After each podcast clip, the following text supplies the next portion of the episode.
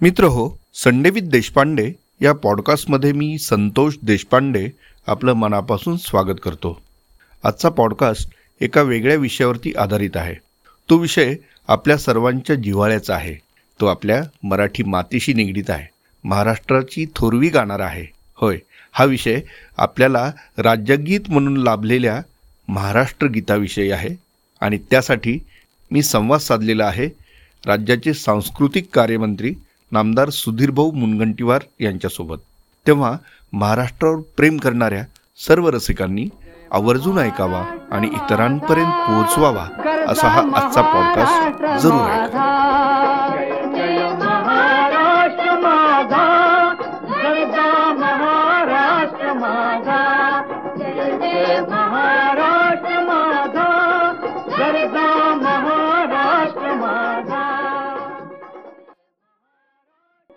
श्रोते हो आपल्याला ठाऊक असेलच की नुकतंच महाराष्ट्राने जय जय महाराष्ट्र माझा या गीताला अधिकृत राज्यगीताचा दर्जा दिला आहे.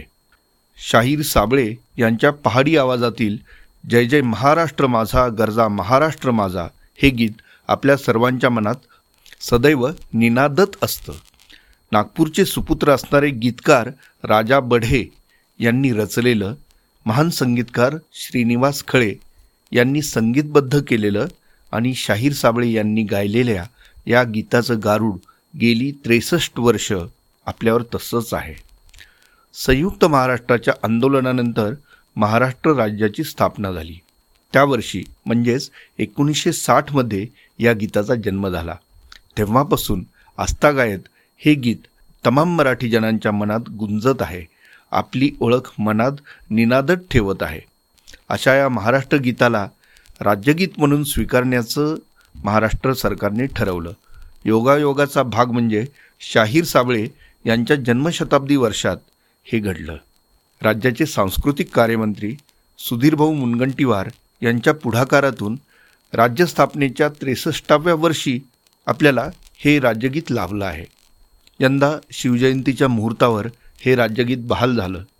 ह्या पार्श्वभूमीवर ज्यांच्या प्रयत्नातून हे साध्य झालं ते सांस्कृतिक कार्यमंत्री सुधीर मुनगंटीवार यांच्या त्याविषयी काय भावना आहेत? या राज्यगीतानं मनामनात काय प्रेरणा लाभते? राज्यगीताचा प्रसार प्रचार यापुढे कसा होणार आहे? अशा काही बाबींवर मी त्यांना नुकतंच बोलतं केलं. पाहूया ते काय सांगतात. सर काय भावना आहे? कारण तुम्ही वनापासून जनापर्यंत आणि सांस्कृतिक खात्याच्या माध्यमातून जनांच्या मनापर्यंतही पोहोचतात आणि राज्यगीताला स्वीकृती मिळणं महाराष्ट्रात हे त्याचं एक द्योतक आहे असं आपण समजू शकतो. तुमची सांस्कृतिक मंत्री म्हणून यावरची काय भूमिका आहे? छांद्यापासून बांध्यापर्यंत ज्या महाराष्ट्राचं आपण वर्णन करतो या महाराष्ट्रामध्ये शूरता आहे वीरता आहे.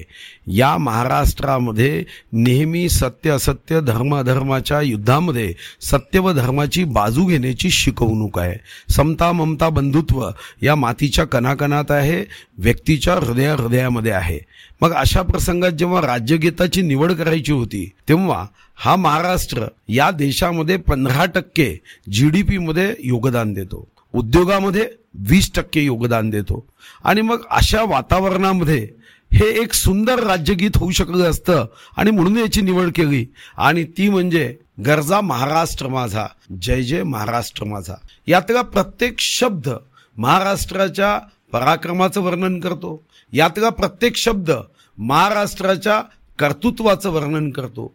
आणि महाराष्ट्राचा प्रत्येक व्यक्ती जो कर्म करतो त्याचा उल्लेख आपल्या या गीतामध्ये आहे. आणि शेवटचं वाक्य तर अतिशय महत्वाचं आहे. दिल्लीचेही तख्त राखतो महाराष्ट्र माझा. शेवटी या देशामध्ये अटक ते कटक आणि या देशामध्ये जो पराक्रम गाजवला तो महाराणा प्रतापानंतर मेवाडच्या राजानंतर जर हिंदवी स्वराज्याची स्थापना करण्याचा निर्णय करत जेव्हा मुघल शासक अत्याचार करत होते अनाचार करत होते जिजिया कर लावत होते आमच्या महिलांची विटंबना करत होते अब्रू लुटत होते मंदिर तोडत होते देवाच्या मूर्त्या फोडत होते अशा प्रसंगात एक सूर्य हा शून्यवर पुन्हा सूर्योदय झाला. तो एकोणीस फरवरी सोळाशे तीस आणि सूर्यास्त रायगडावर झाला. छत्रपती शिवाजी महाराजांचं नावच आम्हाला प्रेरणा देणार आहे. जय भवानी जय शिवाजीचा जेव्हा आम्ही जयघोष करतो तेव्हा बेशुद्ध माणूस सुद्धा शुद्धीवर येईल. खरं तर मला कधी कधी वाटतं की एकदा याची सुद्धा रिसर्च आणि वैज्ञानिक तपासणी केली पाहिजे की एखादा व्यक्ती जेव्हा जय भवानी जय शिवाजी हे हृदयापासून म्हणतो तर मी तुम्हाला लिहून देतो की जर तपासणी केली तर सर्वसाधारणपणे जेव्हा रक्ताच्या थेंबामध्ये जेवढी चैतन्य असेल त्यापेक्षा शंभरपट चैतन्य वाढेल ही शक्ती आहे. आणि मग त्या महाराष्ट्राच्या राज्यगीतामध्ये सह्याद्रीचा सिंहाचा उल्लेख झाला. छत्रपतींच्या राजाचा उल्लेख झाला आणि शेवटचं वाक्य आलं ते म्हणजे दिल्लीचेही तख्त राखतो महाराष्ट्र माझा. हाच आमचा संकल्प आहे की या देशासाठी या राष्ट्रासाठी महाराष्ट्राचं योगदान हे नेहमीच पुढे राहिलं पाहिजे. नंबर एकचं राहिलं पाहिजे. हे राज्यगीत जेव्हा आपण म्हणतो तेव्हा एक मिनिट काही सेकंद आपल्याला फक्त स्तब्ध राहायचं नाही आहे राजशिष्टाचार साजरा करायचा नाही आहे तर हे जेव्हा गीत ऐकतो तेव्हा आमच्या भविष्याचं लक्ष काय? आम्हाला काय वेध घ्यायचा आहे हा बोध यातून या गीतातून घ्यायचा आहे आणि म्हणून हे गीत निवडलं आहे सर एकोणीसशे साठमध्ये महाराष्ट्राची स्थापना झाल्या दिवशी हे गीत खरं तर समोर आलं होतं. राजा बढे यांनी ते लिहिलेलं आहे खळे काकांनी संगीत दिलेलं आहे आणि शाहीर साबळेंच्या आवाजात बुलंद आवाजातून ते आपल्यापर्यंत पोहोचलेलं आहे. आज हे तिघही हयात नाहीयेत. आज ते जर असते तर तुमच्या मनात त्यांच्याविषयी काय भावना झाली असती? तुम्ही त्यांना कसा त्यांचा सन्मान केला असता? नाही नसले तरी मनात खूप आदर आहे. शेवटी त्यांनी शब्द घेताना ती लेखणीतून कागदावर हे शब्द नाही. हे एका हृदयातून निर्माण झालेले जन्माला आलेले हे शब्द आहे.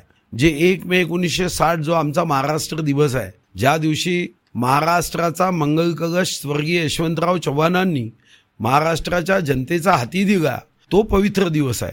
तो मंगलमय दिवस आहे. आणि म्हणूनच आपण म्हणतो की या मंगलमय दिवशी हे गीत म्हटलं गेलं?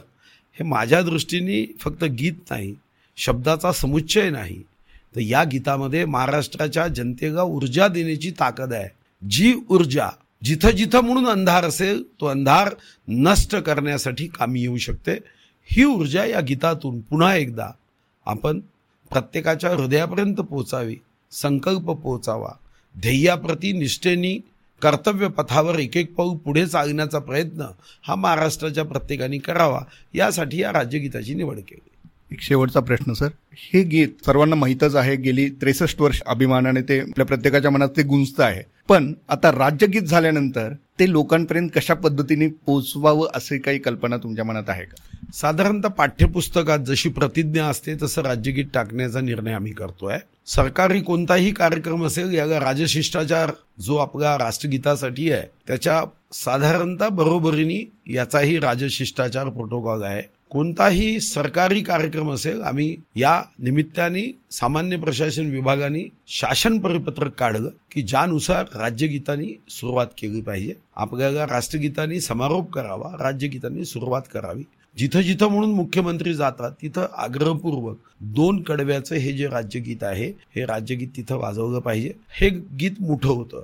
पण मी सूचना माझ्या विभागाला केली की साडेतीन चार मिनिटं उभं ठेवणं हे काही योग्य नाही आणि म्हणून याला आम्ही एक मिनिट एक्केचाळीस सेकंदाचा आता राज्यगीत तयार केलं आहे पहिल्यांदा एक मिनिट पंचेचाळीस सेकंदाचं होतं त्यालाही थोडंसं कमी करून. आता एक मिनिट एक्केचाळीस सेकंदाचं हे राज्यगीत हे प्रत्येकाने राजशिष्टाचारानुसार आपल्या कार्यक्रमात वाजवलं पाहिजे. साधारणतः शाळांमध्ये आमचा हा प्रयत्न आहे त्यांनाही आम्ही सुचवलं आहे की शाळांमध्ये प्रतिज्ञा म्हणायच्या अगोदर राज्यगीत व्हावं अशा काही सूचना आम्ही केल्या आहेत. धन्यवाद तर मित्र हो प्रत्येक मराठी माणसाचा ऊर अभिमानानं भरून जाईल अशा या आपल्या राज्यगीताबद्दल आज आपण ऐकलं.